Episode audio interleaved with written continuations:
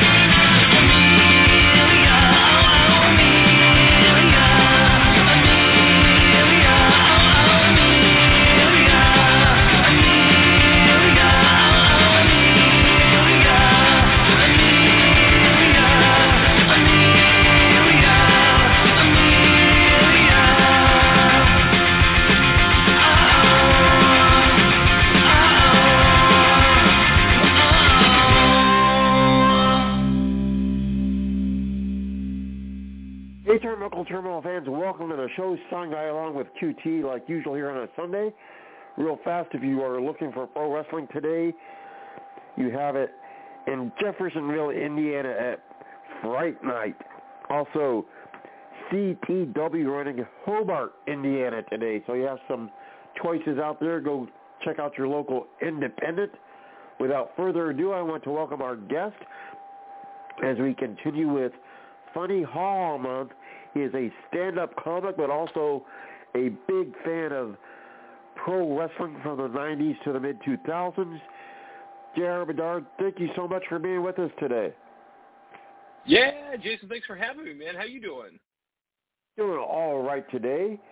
Uh, since today's your first time with us, obviously, I will start you with our traditional first-timer question. Yes. What got you into watching pro wrestling? Uh, I think as a kid, like early on, I was one of those like Hulkamaniacs, like eat your uh, uh, eat your vitamins and say your prayers. Uh, can I swear on that? Like, is it is it okay if I use like blue language? Is that all right? We We're try to keep sure. it PG-13ish, but sometimes people slip. So go PG go thirteen ahead. ish. That's what I need to know. Okay, okay. Yep, yep, yep. Uh, yeah, just I mean, man, I grew up a, a you know a big fan of the Hulkster, and then uh, uh, you know, as wrestling kind of evolved in the in the mid '90s into the 2000s, uh, kind of fell off that train and um, kind of lessened to like the superhero-y stuff of like the you know the the the 80s and the early 90s, but uh, um, yeah, would have been the Hulkster, man. Point blank. Now, the era of wrestling that you watched primarily, we have seen several of those wrestlers enter your other world, that of stand-up comedy. Guys like Mick Foley, Rob Van Dam, Jake Roberts, all have become stand-up comics in recent time. Why do you think that is? Uh, one, I think these guys, uh, you know, you could only do that to your body for so long, like be in the ring and like really feel that. Like Mick, Mick Foley's an interesting example for a guy who uh, retired, I believe, like pre 2010, but then had come back a couple of times. Um, I it, it, and I think he's been like on record saying like, hey, it was for money, you know, whatever. Uh, but then you know he he had written a couple of books and like I'm sure he was doing like tours for his book. Uh, and probably still enjoyed like just engaging with people. So I can't think that none of these guys don't have a story to tell because I mean like you you hear some like the behind the Titantron stuff that uh that went on in the past and uh um I'm sure everybody and their mom probably wants to hear about it. And uh man there's something about entertaining a crowd full of people that uh um tough to beat. And it's, I'm sure it's not the same level that these guys experience you know uh, you know, doing like sold out shows like Madison Square Garden or uh, uh, what have you. But uh, um, I think it's just chasing that feeling ultimately. Speaking of entertaining the people, you do that as a stand-up comic. What got you into that world? Uh, man, my my my best friend growing up, uh, his dad introduced us to like we were watching like Eddie Murphy and Richard Pryor. Uh, and I can remember as like a little kid, uh, like you know you have like a like a nightmare and you go like sleep in your parents' room, you know, right for comfort. Um, I can remember a number of times like my dad coming home from like working graveyard and turning on uh, HBO and it's Andrew Dice Clay, like the one thing he enjoyed. Uh, many many of whose jokes we cannot do on this uh, on this program. Uh, right. but uh, just hearing my best friend's dad like belly laugh over you know Pryor and Murphy and uh, you know getting into like George Carlin and stuff when I was a kid. I mean like that. I, I think I always wanted to be an entertainer. I just didn't know exactly what uh, until I really started to discover you know um, stand-up comedy as a as a youth. Uh, then you know I was 21 years old, finally got on stage and uh, just never really looked back. So Now, did you often delve into pro wrestling for inspiration for the stand-up? Did you have things that you would see either done on television or heard on an interview that kind of sparked something to put in the stand-up routine? Uh, you know, it's funny that you asked that. Not stand-up specifically, but like I'm, man, I'm working on a couple other projects, like a couple of animated things um, like over the pandemic, right? Like when everything was on like lockdown, uh, it's like we can't go out and perform, right? And like you can perform online digitally, but it is vastly different. In fact, I don't know how like I'd watched a couple episodes of like Raw um, with them like in front of all those uh, all those like LED monitors right around the screen, and then, no audience. They're at that whatever that facility was in uh, uh, in Florida. Uh, but uh, as far as like other projects, I got into some anime stuff, like I was saying, and um, man, uh, as far as like visual storytelling, like just just thinking conceptually about like, uh, you know how how like you know uh, every match shows like uh, a struggle between two people, two two forces, you know, good and evil typically, and uh, um, I mean these guys are you know incredible athletes doing amazing things in the ring, you know uh, lots of like acrobatics and just like you know you think about that on, on like a visual level and you're like oh okay this is how you tell a story is and it never really clicked to me like that before. As far as like writing and trying to like you know tell stories that way but uh um so kind of in that regard yeah for sure for sure in the era that we have right now I'd say in like the last 10 years or so, WWE has specifically hired comedy writers to help with their shows and uh, introduce the comedy aspect of it, whereas before it was wrestling people that would uh, pretty much format the whole show. What do you think of the advent of a comedy writer to a pro wrestling show? Do you think it is helped the product, hurt the product, not made a meaningful difference either way? I, I, to be completely honest with you, not having seen like I grew up in the James Russo era of wrestling. Like that guy was such a prominent uh, storyline guy back in like the 90s and early 2000s between the then WWF and WCW. Um, and it was really like adult or quasi-adult oriented. Um, like I prefer that to be completely honest with you, like more, uh, more grown up. But but I understand like the, you know, the appeal to you know families and kids and like that's where like there's a lot more money available. Um, and I think uh, I think there's plenty of writers to do any of those things. Uh, I don't know of any. I, I don't have any friends who have. Uh, I, I know I know people who have like applied to to write for WWE, myself included. Um, because I'm, I'm like, you know, I could I could come up with storylines. What the hell, right? Like I could probably uh, help help design some of that and, and and craft that, and you know, help these guys execute. But uh, to answer your question, I think I I, I don't know that it's made a, a, a ton of because because I'm sure they're going there to do a job, you know and and I, I know a lot of comics are wrestling fans to begin with, so I'm sure that helps. Now you mentioned applying to WWE for a position like that. Here oh, in. Washington, where we are from, there's a lot of independent wrestling companies. Some of them bigger than others, but there are several promotions. Have you ever mm-hmm. given consideration to reaching out to some of the independent level wrestling promotions and seeing if they were interested in what you have to bring to the table? Uh, you know, I hadn't because uh, up until up until just a couple of years ago, it, it, it me me applying to the WWE was like probably seven, eight, nine, ten years ago, uh, and it wasn't up until like um, maybe four or five years ago that that I really kind of understood that there's like these smaller wrestling promotions, you know, m- much like uh, the the the, the uh, oh my god, what became the WCW back the NWA, uh, Memphis Wrestling, like all those old like wrestling uh, uh, uh, territories, so to speak, right back in the day.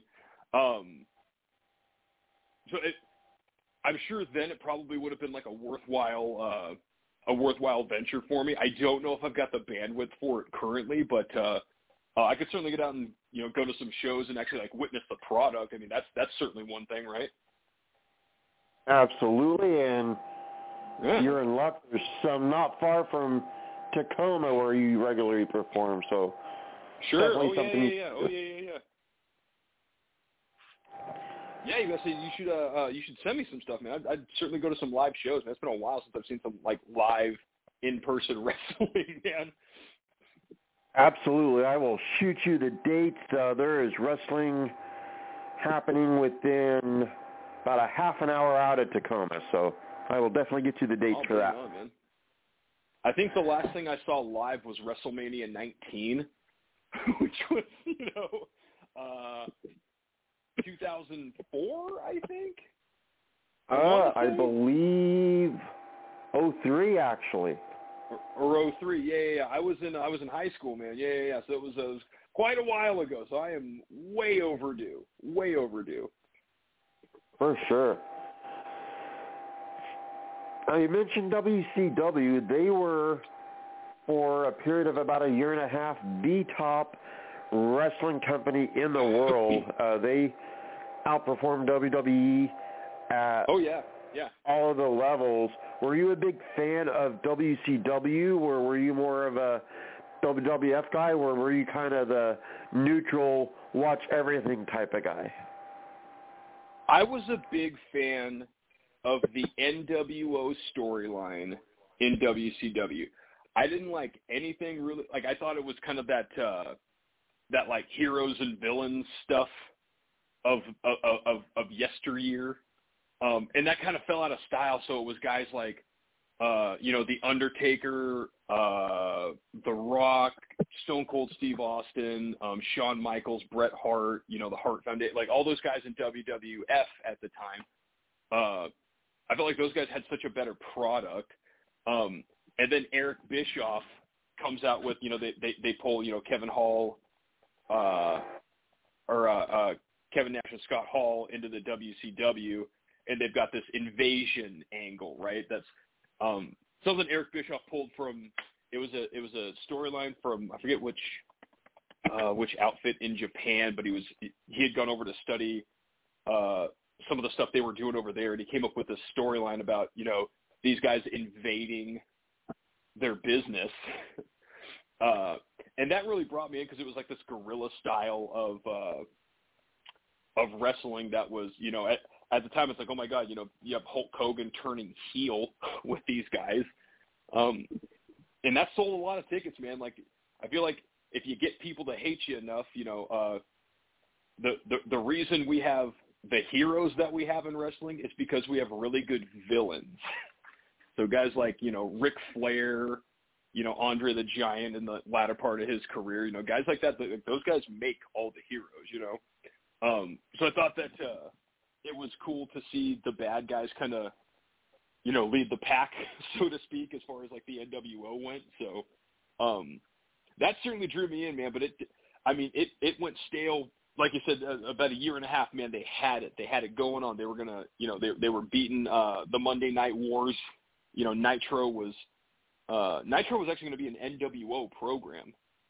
Like that's what they were queuing it up for. Um, they actually have set pieces of NWO presents Monday Nitro, and then Thursday Night Thunder was going to be the WCW show.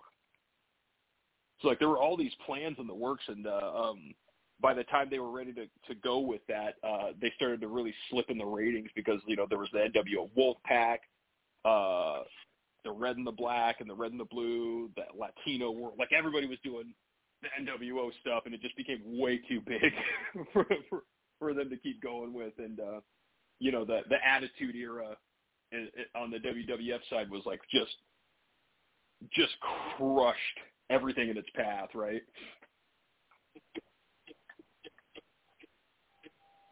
Now, in pro wrestling, uh, they've had very few people make the big crossover from mainstream fame, uh, like the wrestlers that achieved that, guys like your Hulk Hogan's, your Dwayne Johnson's, your yeah. Steve Austin's. Very mm-hmm. few have made it to what a lot of stand-up comics would consider the mecca Saturday Night Live, I think Hulk mm-hmm. Hogan and Dwayne Johnson are maybe the only two from wrestling to host. Why do you think mm-hmm. so few wrestlers have made that transition, especially the 90s era when it was so hot? Uh, that's a great question. Um, not knowing a ton about the inner workings of, of Saturday Night Live, uh, I don't know if it's the uh, I, the, the the problem is I think there's so many wrestlers who could do so well on Saturday Night Live that I mean that's to, to, to first and foremost I think you know you're you you present you know your uh in ring personality and uh um or you know maybe it has something to do with that maybe they just don't want to break kayfabe and like, could could you see the Undertaker, Mark Calaway hosting an episode, of, hosting an episode of Saturday Night Live, right? That'd be a little bit different, yeah. yeah. Um, so I wonder if it's something around again, just protecting, like just in an effort to protect the business. Because I mean, like you talk about a guy who uh, lived his his in ring persona. Uh, you know, Mark Calaway. Um, like I hear stories about that guy, like like even like people like running into him at like uh at, like the airport and stuff, and he's still like very much in character, you know, not uh, not breaking kayfabe. Uh, so maybe that's something to do with that. Man. Maybe maybe people were reached out to, and maybe it was something like Vince and those guys at the top were like, nope, guys aren't going to do Saturday Night Live unless again like you're like Hulk Hogan's, your your Dwayne Johnsons when they've kind of moved on from from the business, so to speak. Because I mean like Hulk Hogan was doing you know, television and movies, you know, all the while. Uh, and then Dwayne Dwayne Johnson kind of left the business for a little bit, right? He was kind of in and out for a little bit, and now he's mostly out.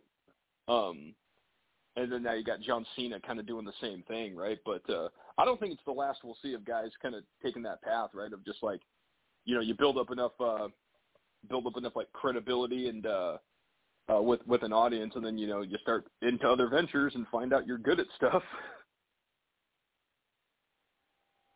so it might not be the oh. last of, of, of guys, you know, getting into SNL, but I think while they're active in the business, that's probably just not uh, um, probably not prudent for the in-ring product that you have, you know, your your your top guys on on television, other than doing interviews, uh, hosting a show like Saturday Night Live. That well could be for sure. Sure, sure. Now, in both businesses, wrestling and comedy, there's a lot of crossover fans of people that enjoy both of it. As someone Sure. that has been in the business of comedy and has followed the business of pro wrestling, what do you see as some of the major similarities and some of the major differences between the two genres of fans? Uh, I think, well, some of the similarities. I mean, like, I think there's a lot of like. Oh, what do you think? What's that? Oh, I was just asking about the, the similarities and differences. Oh yeah, yeah, yeah. Uh, So, I, I think as far as like similarities, I mean, like, there's some underground comedians. Uh, well, I guess not underground. They're they're more like a, guy like Doug Stanhope. If you've ever heard of him, I mean, that guy has some of the most like dedicated, uh, responsive fans in comedy. Um, and I think wrestling's a lot of the same way, man. I mean, like you've got people that you know, uh, they, they've got uh, they've got their wrestlers of choice that they that they love so much, and um, you know they'll they'll live and die or you know do or die by you know their favorite talent. Uh, I don't know that uh, comedy fans. Um, well, no, maybe. I mean, maybe they're all a lot more similar now than I than I would. Uh, uh, than, than one would think. I mean, like I was just at Tim Dillon uh, the other night in Seattle, man, and I mean, like it was. I mean, th- th- this crowd would have. Uh, this crowd would go out and you know uh, flip over cars in the streets if he asked them to, probably. Uh, so I don't know. I think I think people just like what they like, and uh, you know, um, in the information age where you know you, you can you can get at these people, you know, you know, at with the click of a button at your fingertips, right? Uh, you know, the the access to these people is so much more than it used to be. Um, so maybe more people are just dialed in, and you're it's they're easier to follow now because you can kind of stay up with them like day to day instead of like whenever they were in your town, right? So um, maybe it's just the fact that there's so much access versus per, like if you were a big Hulk Hogan fan, like you probably wouldn't know what was going on with him unless one, it was in the news, or two, he was doing a show uh in your town, or you were watching whatever you know, whatever program he was on. So I I think the fans are pretty similar, man. I I, I, I guess that's that, that that's what I would say in regard to uh fans of comedy and wrestling. I think people uh um if you like the product, you're you're dedicated to the artist, you know, perpetuating it, right? Absolutely. Now, in pro wrestling, if you're in the wrestling business at a higher level, uh, obviously there's some guys that wrestle just for their local promotion and so forth, but a lot of wrestlers get into wrestling a lot of times for the travel. Uh, they enjoy traveling, seeing different places. It's not uncommon for your average wrestler to put on four or five thousand miles in a week in order to get to all the shows that they do. As a stand-up comic, is that also kind of a lure for you to be able to travel and go to places, or is it kind of a different thing as far as what you do? Uh, I think it's definitely similar in like the amount of miles and the money. if, I'm, if I'm being honest, I mean, like you hear about you, like I, I I've watched so much like what I love now about pro wrestling is all these guys uh, who are retired getting together and talking about the business and like kind of what it was like uh, back in their you know quote unquote day, uh, like uh, you know Stone Cold talking about like driving you know two three hundred miles a day to wrestle for like forty five bucks or something like that, and um, living off of like potatoes and cans of tuna, just like um, because the, the the money for uh you know when I when, when I travel it's typically as a as a middle act uh you know and I'm just kind of starting to get into the the spot where I'm like you know closing out rooms and such uh I mean, the, the the money's okay, but like, you know, when you're closing out rooms, when you're a middle act man, if you're not a headliner, um, the money hasn't gotten a lot better since the '80s. So you're doing, uh, like around here on the West Coast, like most gigs are like, you know, five, six, seven, eight hours in between, and that's just car time, you know, because uh, there's no money for you to fly.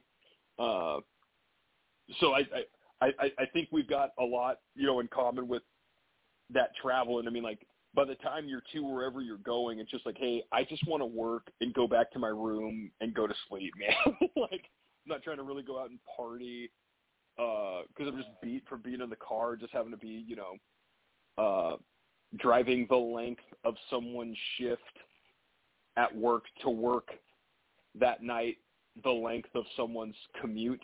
you know, it's it's this weird inverse, um, which again sounds like a lot like you know the 70s and 80s in pro wrestling. You know. Well, at this point, my co-host QT is standing by. I know he has questions to ask. Yeah, I'm yeah. going to pass over to him. Thank you, Sunday. Hello, JR. Yeah, QT, how you doing, brother? I'm doing pretty good. How do you pronounce your last name? Ber Bered? Bered? Uh, Bered? B- Berard, like uh, like Saint Bernard without the N. Oh, okay. even Yeah, there you go. the of the Saint Bernard brings a grin. Yeah, yeah, yep, yep. Oh yeah, oh yeah. I'm I only most, most people. Uh, the what's that? What's that? I'm I'm Oh, only was saying that because I'm thinking of Saint Bernards on the Bugs Bunny show that have that uh that thing on their collar that contains alcohol for uh, skiers that you know get lost. yeah, yeah. I think I think it's I think it's like whiskey or something, right? It's some kind Yeah. of it's some kind of alcohol. It's some kind of it's maybe it's grain alcohol, just something high proof, you know. Uh, yes. Okay. Well, uh, JR, if you could travel back in time and you had uh, these three or four choices of comedians that you could see, uh, this is if you could time travel, which one would Sure. you pick? George Carlin, Rodney Dangerfield, Richard Pryor, or Lucille Ball? Uh, honestly, of those four, probably Pryor, man. Um, Okay. I mean, I like what I don't know much about Lucille Ball. You know, gu- gu- guilty, right? Um, I was uh uh I grew up on Richard Pryor. I also grew up on Carlin, to be completely honest with you too. But I think you know, uh, loo- looking back in the uh, you know, in history, I think I think what Car- or what uh, Pryor was doing. Um, as far as storytelling and, and, and, and how he got to people uh, was just uh overall uh, kind of helped pave the way for a lot of the people that I love and respect now. Uh, not not that Carlin didn't. Carlin was a, a master of the English language, um, and you know probably one of the smartest guys in the room. Uh, and Dangerfield, I mean, like I still I still will drop, you know, Dangerfield jokes. I mean, like nobody wrote, uh, you know, quick, you know, one-liner, quick hitter stuff. Just beat up the audience with stuff like, uh, uh like Dangerfield did. But uh, Pryor just had had a way about him, man. That like I I could listen to that dude nonstop for days and never get bored of it. Okay, all right. Uh, was one of your favorite movies Stir Crazy, where Richard Pryor teamed up with Gene Wilder in, in uh, well, with in Stir Crazy, the movie about prison life and being Yeah, yes. Uh, Stir Crazy was it? Uh, it was See No Evil or Hear No Evil, where there uh, one of them's deaf and one of them's I think I, I think Gene Wilder's deaf and then Richard Pryor is blind. Um, what I would have loved to see is Pryor in uh, Blazing Saddles with Gene Wilder. God, that'd have been great. But uh, um, yeah, man. I mean, like, low key, one of my uh, one of my favorite Richard Pryor movies was probably Moving, which is I think one of his like later. I, I think that was one of his last movies where he's you know has to uproot his family to uh from like you know somewhere on the East Coast uh, to, to Idaho, and just it's it's basically like planes, trains, and automobiles, but it's like moving. You know. Oh, okay. Uh-huh. Yeah, yeah, great, great, great movie, man. About just like literally everything that could possibly go wrong just goes wrong. Well, what, uh, do you remember the scene uh, where uh, Richard Pryor and Gene Wilder are in the cap, uh, prison cafeteria, and Grossberger walks in, and Richard Pryor stops eating mid sentence just to stare at Grossberger? uh, not, not. It's been a while since I since I've seen it, man. But uh, uh, I, I, I mean, I, I de- definitely a, a, a fantastic movie. I, I don't, I don't think there could be a better pairing back then. Again, of you know, just Gene Wilder in general. Uh, and, and, and in fact, one I got a picture of those two on my wall uh, that I'm actually looking at uh, right now. Actually. Oh, okay. Wow. Yeah, yeah, yeah, yeah. Well, uh, uh, one of my favorite scenes in that movie mm. is where Richard Pryor is pinned against his bunk. He has his back against the steel frame, and Grossberger mm. has a chest to Richard Pryor, and and uh, Grossberger leans in slightly, and you could hear the steel frame kind of groan. and, and Gene Wilder sees him asking for help or mouthing for help, and uh, mm-hmm. Gene Wilder goes. Gene Wilder goes. I'll just kind of stand over here out of the way. but I'm getting, what I'm getting at is Grossberger was uh, in real life a, that big and that big of a man, probably around yeah. six foot three, 390 pounds. And actually, mm. he was a very accomplished. Uh, he was an accomplished opera singer, and he was a wrestler alternative for the Dutch uh, uh, Olympic team back in like 1988. Oh, no okay. Yes. Okay. He was a Olympic uh, qualifier. He almost made it to the Olympics. And his name oh, is wow. Okay, Simon. Yeah. I, I think his name's Simon Lilith de Jude. You can look that up afterwards. Yeah, yeah, yeah, yeah. So I'll, I'll write that down. Simon, what did you? Si- I think it's Simon Lilith de Jude. I'm, I'm sure I'm Simon. wrong, but I'm close. Lilith de Jude. I got you. I got you. All you have to do is do a uh, Google search on Grossberger. yeah, I was, I was just about to say I probably I probably look up a, a Grossberger too. Okay, I got you. I got you. Okay. All right. Well, JR You were talking to Sign Guy earlier about your high school graduation class. Did you say you graduated in 2003? Uh, graduated in 05. 05. What was that? Uh, oh. uh, WrestleMania 19 in 03. Whatever that early 2000. Oh. What, it was WrestleMania at uh, Safeco at the time, or T-Mobile Park now, but. Wow. Okay. That that was the one where where the A train came down the ramp in a shower of sparks. The A train, right? Yeah. Yep. Yep. Yep. Yep. Yep. Yep. Oh, okay. Well, I kind of like the A train. Yes. Okay. Well, anyway, yeah. Uh, 2005. Uh, let me see, 1995, 1985. What percentage of your classmates had the experience of using the payphone? Of using a payphone? Oh man. Yeah. I definitely utilized a payphone a lot growing. I, I would. I was a. I was a one eight hundred collect to try to you know get a hold. Like I, I was definitely like part of that generation. Um, people my age, uh, probably seventy five percent realistically. I mean, like it, it's it's wild to see him now out in the wild. Like you know when you when you just happen upon a paper and you're like, wow, like just a relic from the past. But uh, I'd say more than not. Be completely honest with you, probably the last generation to do so. Really. That's true. Yes. I'm going to say probably uh, the class of 2009 was the first class with less than half. 2009. Yeah, yeah, yeah. Just like okay. I didn't even have I didn't have a cell phone till I was 18 years old.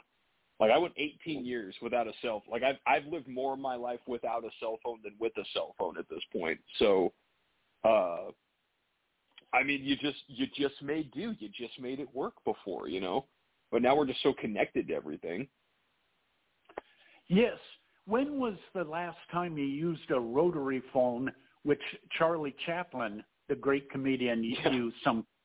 When was the last time you used a rotary phone with a landline? We, man, we actually had a rotary phone growing up.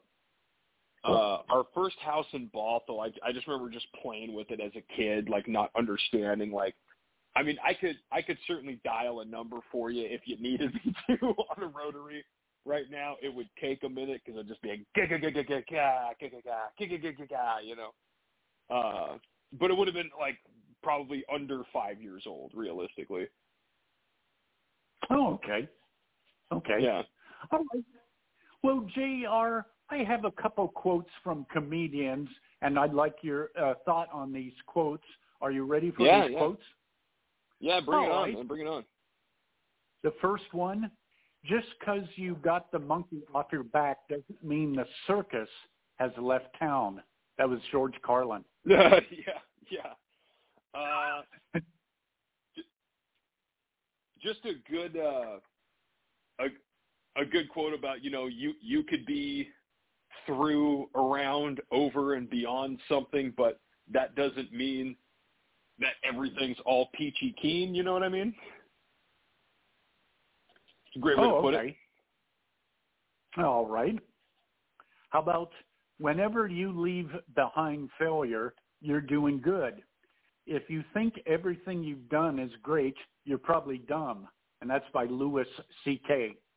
Yeah, yep, that Louis C.K. Oh yeah, yeah, yeah, yeah. I like that. I I like the idea of again, like if you the the only way people really learn, I feel like, is if you feel stupid about something. Like that's when you're really gonna like, okay, I would like to never feel like this again. So if if you're that arrogant to think that everything you've done in your life is so great, like yeah, you're probably not that smart. I feel like every every every person in you know every notable person in history who's you know made a number of accomplishments has an infinitely higher number of failures associated with whatever they were doing so they know the crushing defeat of uh of that feeling Yes. Oh, okay. That's good. yeah Okay. yeah, yeah. How about, uh, let me see here. I got number uh, eight written. Well, okay. Uh, for fast acting relief, try slowing down. And that was from Lily Tomlin. oh that's funny i haven't heard that before okay it is, that is kind of a good advice in this fast-paced world. oh yeah yeah yeah Yeah. just uh I like it when you can make something kind of complicated like that sound like really it's like, hey, just slow down. you know what I mean? Like just chill. It'll be okay. Oh, okay. All right. The great Lily Tomlin. All right. How about hmm if life was fair, Elvis would be alive and all the impersonators would be dead? Johnny Carson. uh, yeah, yeah, yeah, yeah. I mean, man, you're talking about a guy who uh had quite a bit of a you know reference in uh you know rock and roll and this music in general. Uh, the reason they call him the king, right? Yes. Elvis Presley. Yes. Yeah. Oh yeah. I, oh yeah. There were a couple times where he made his audience laugh. A couple times. Oh yeah, yeah, yeah. Sure. I, I I think any good performer can kind of do, you know, in, in, any number of things that, uh, again, whatever whatever whatever the situation calls for, as far as like entertaining a crowd. You know what I mean? Yes. Um, and uh, speaking of Johnny Carson, how did you like it when he brought on the Wild Kingdom guy with his animals? His facial expressions, like around tarantulas and orangutans, were were pr- very good. Johnny Carson's facial expression. Yeah, yeah. But so you, t- you talk about an animated guy who, again, like you know, you got all these, you know, e- you know, quote unquote exotic animals crawling all up, uh, you know, all over the stage, and just like, uh, you know, sometimes it's just fun watching people be uncomfortable and like how they play in that moment, right? And again, Carson, who's you know you know dry enough guy, uh, fun fun to kind of see him a little bit you know fish out of water, so to speak, right? Yes.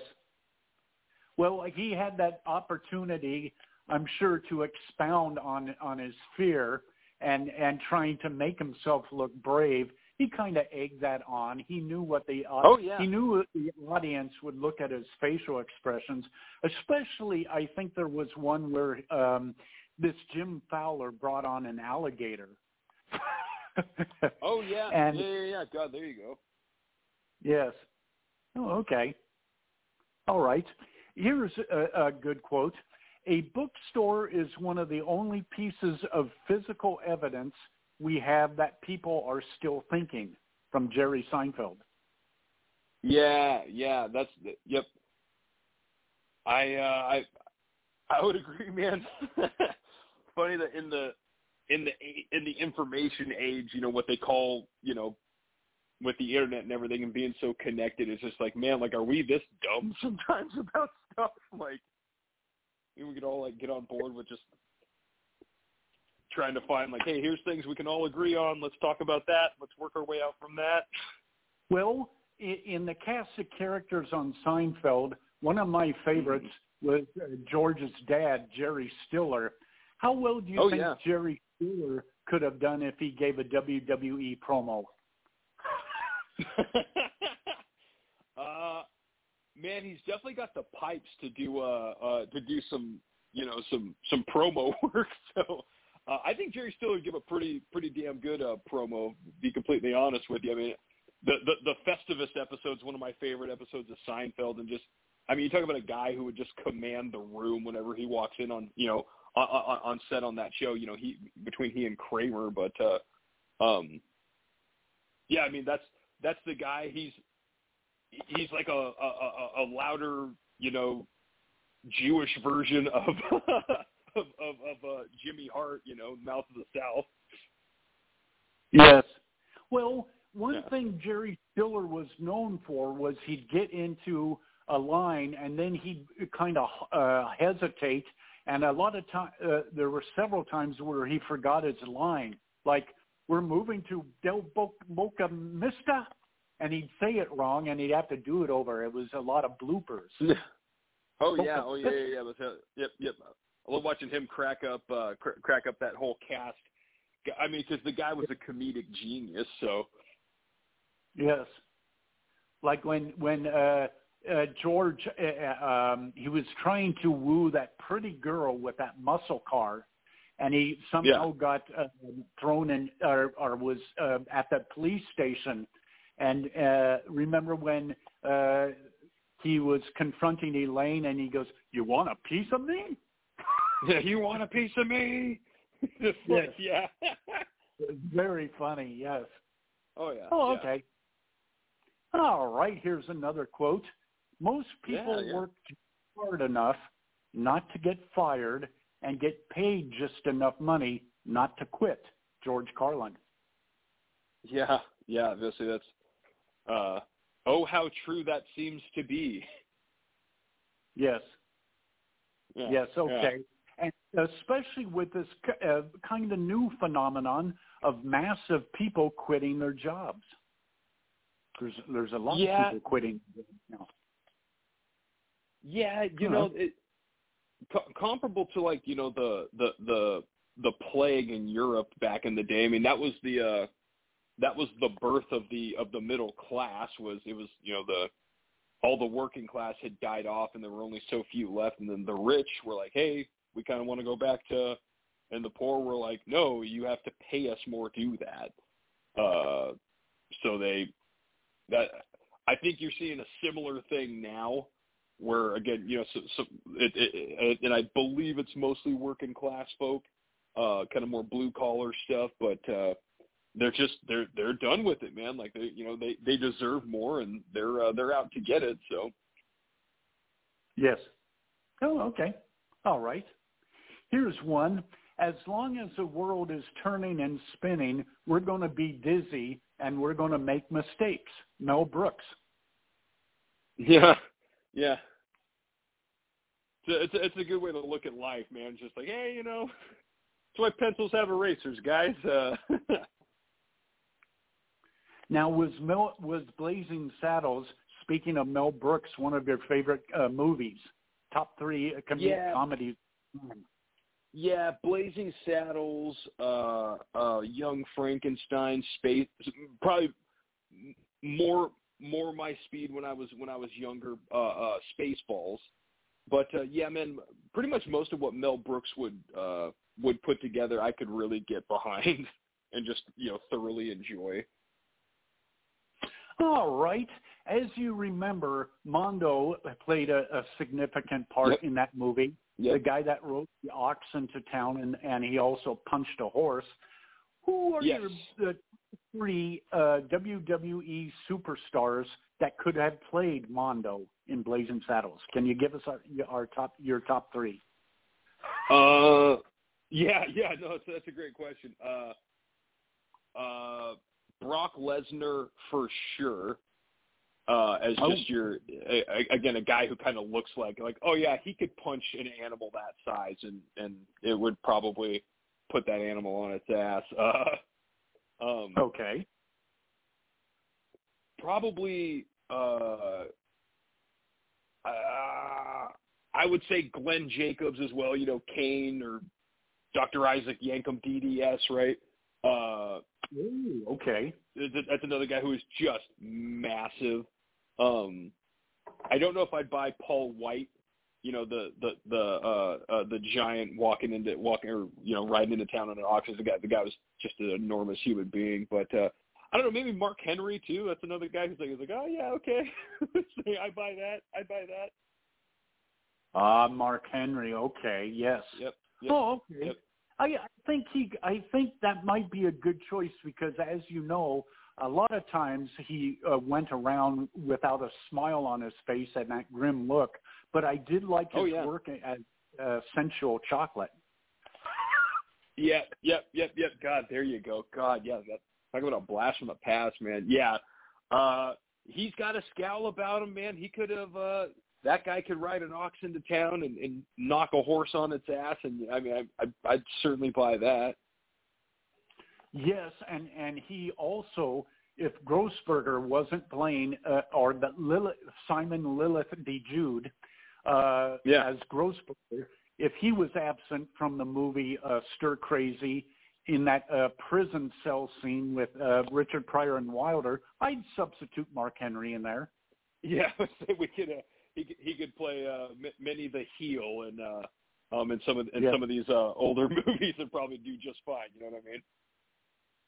Okay, very good, very good. All right, here's one. Accept who you are, unless you are a serial killer. Ellen DeGeneres. Uh, there you go. Yep. Yeah, you know. I do like the Which idea of again, like just it's self acceptance, right? does- This it leads to the question: Why in the Northwest do does the Northwest produce a lot of serial killers? yeah, yeah, yeah, yeah. Uh, I think a lot of people tell you it's the weather, but I don't know. Maybe we just got lead pipes like everywhere else. That you know, Ah. maybe we're one of the, the last places to get rid of them, right? So uh, maybe that or something in the chicken. I mean, who knows, right? Ooh, okay, all right. Yeah. And the last quote: "Don't worry about the world coming to an end today. It's already tomorrow in Australia." Charles Schulz. Yeah. Yeah. They always look on the bright side, right? They're still Yes. here, so we'll probably be okay. Yes. Now, did you ever see the comic strip where Lucy and Snoopy had a boxing match and Snoopy had a boxing glove on his nose? Uh, no, no, okay, okay. Oh, okay. You might want to Google search too. Yeah, yeah. I was gonna say there's another one for me, right? Some little, little bit more homework. Yes. Sno- for some reason, Snoopy with a boxing glove on his nose was pretty hilarious. Yeah, yeah. Oh, I bet, I bet. Yeah. Okay. All right. Well, now speaking of Blazing Saddles, another comedy that was uh, at least for myself in my top four was Caddyshack. How yeah. well you oh God. Yeah. There you go. How well do you think George the Animal Steele could have done if he was on the set of Caddyshack?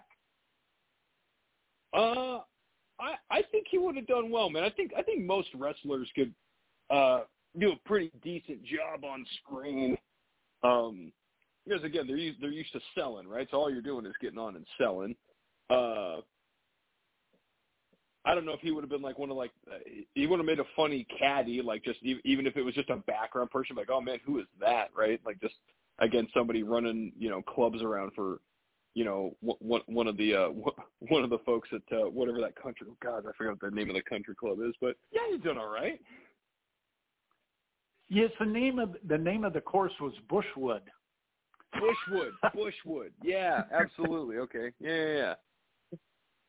You know, and I, I let me see if if Caddyshack were a play on Broadway. Do you think George the Animal Steele could do best playing the Gopher? yeah, there you go. Yep, there. Yep, that's what I'll. Uh, I think he could give a good shimmy to uh, some Kenny Loggins. You know what I mean? Oh, very good. Very good. Yeah, okay. yeah. All right. Who would what WWE superstar would most likely play the part of Danny Noonan? Uh, feel me on this, but I'm gonna go with uh, I'm gonna go with Chris Jericho. Whoa, Chris Jericho would be like a good, yeah, oh yeah, bring it on, Oh. man. Wow. Okay. Who who which women rest what what woman wrestler could play the part of Danny Noonan's girlfriend? Would it be Stacy Keibler? Uh, yeah, that's. Yeah, let's go Stacy Keibler, right? Yeah, yeah, yeah. yeah. Never a big fan of like, like, like Sable or like uh, so, so, some of those, you know, really, really early, like you know, what b- before the product really got became about like the wrestling and everything. Uh, Yes. But yeah, man, I I- think Stacy Keibler. Uh, I think she'd do just fine. oh, okay. And what what wrestler would play the part of Judge Smails? uh, probably Flair, man. That's because you need a good villain. Oh. Oh, okay. Yeah, Yes. you get Flair in there, man. Yeah, yeah, yeah. Especially that part where Judge Smails calls Danny Noonan into his office and goes, "Danny, I've sentenced boys younger to you to the gas chamber. Didn't want to do it. I thought I owed it to him." yeah, yep, exactly, exactly. Very good, very good choice for a Broadway play. Okay. All right. Yeah. Okay. Well, JR, you've got your homework assignments as uh, Yeah. uh, to look up Grossberger in the cell with Pryor. And at this time, I'm Mhm. handing it back to the sign guy. Yeah, yeah, QT, appreciate you, man. Oh, okay. Very good. Thank you, QT. Well, JR, one of the things that pro wrestlers do to make a lot of the income they do from the business of pro wrestling is sell merchandise, especially at the independent level. It is sort of the lifeblood for a pro wrestler's financial Sure. situation. On the Oh yeah. comedy circuit, do you get a lot of comics that have merchandise for sale at shows, or is that something that's not really translating from one genre to the next? Uh, yes. Uh, man, the the the phrase in stand up is like a a good T-shirt or a good merch game will literally change your tax bracket. Uh, I I I- I mean it. The some of the best stuff I've seen is like you know um uh it's just if you've got a shirt or a sticker or a magnet or something that like uh is a joke that people can typically retell. Like that's that's apparently the way to do it as far as like stand up goes like oh yeah no I get to be the person to tell the funny joke at whatever you know social situation. I mean like I, I I see shirts like that all the time that just sell like hotcakes you know Well, we're to the last few minutes of our show, and I want to make sure there is ample time. If you have anything you'd like to say to the listeners, plug and promote anything and everything you like, the social medias, upcoming shows, merchandise, your favorite barbecue place, anything at all, floor is yours. Yeah, yeah, yeah. So I am uh uh I'm I'm at all the socials. I'm at Berard Jr. Uh, you can also find my website is onlyjr.com. It's like OnlyFans, only there's less sex and just more of me talking, uh, and and tasteful nudes, maybe I don't know, uh, if you ask nice enough. Um, I am uh, the, the the comedy club I work mainly with uh, Club Comedy Seattle. We're up on uh, Capitol Hill, um, up on uh, 15th Avenue. We're we're we're wicked close to reopening. Uh, we'll be doing comedy there, you know, four or five nights a week. Uh, you know, you can follow them at, Club Comedy Seattle on all the socials. Uh, by all means, you know, follow them too. Uh, that that that's kind of the main stuff, man. You can you can catch me on uh, on, on Portlandia. Uh, even though the show's over now, I was on a, a handful of episodes um, or the uh, the film The Dark Divide with uh, David Cross uh, that just came out uh, earlier this year. Um, the director of that's got a new movie coming out called The United States of Insanity, uh, which is about um, uh, the Insane Clown Posse getting sued over like some freedom of speech thing. It's the director's name is Tom Putnam. He's a great guy. Uh, definitely check that out too. But uh, yeah, just uh, for for shows and stuff coming up, uh, onlyjr.com. Uh, we'll, we'll, everything will be posted, and uh, uh, you know, if you're at a live show, I've got uh, I've got merch too. I've got stickers and T-shirts. So by all means, come out, laugh, have fun, and uh, buy stuff afterwards because that helps uh, that helps me out big time. You know. Well, JR, it's been a blast having you here on our show during Funny Ha Ha Month. We definitely appreciate it greatly, and hopefully, yeah, we yeah. will at some of our local wrestling shows, and maybe you'll see us pop up at one of your comedy shows. Yeah, yeah, please, please do, man, please do, and uh, by, by all means, send me some uh, some dates to stuff coming up around here, man, and I'll I'll be sure to check it out. Absolutely, you will definitely get the dates from me in the next little bit. Fans, if you have not, give some stand-up comedy a chance. JR is a very, very funny ha-ha comedian, so support him and what he does. Also, get out there, support your local independent pro wrestling. We'll be back with you next Friday afternoon. We have Rich Abbott, promoter out of Indiana. And a week from today, we wrap up Funny Ha Ha Month with the Northman, Ernie Olson. So make sure you have plans to be with us. We'll talk to you soon. Everybody stay out, out there safely and support the local arts.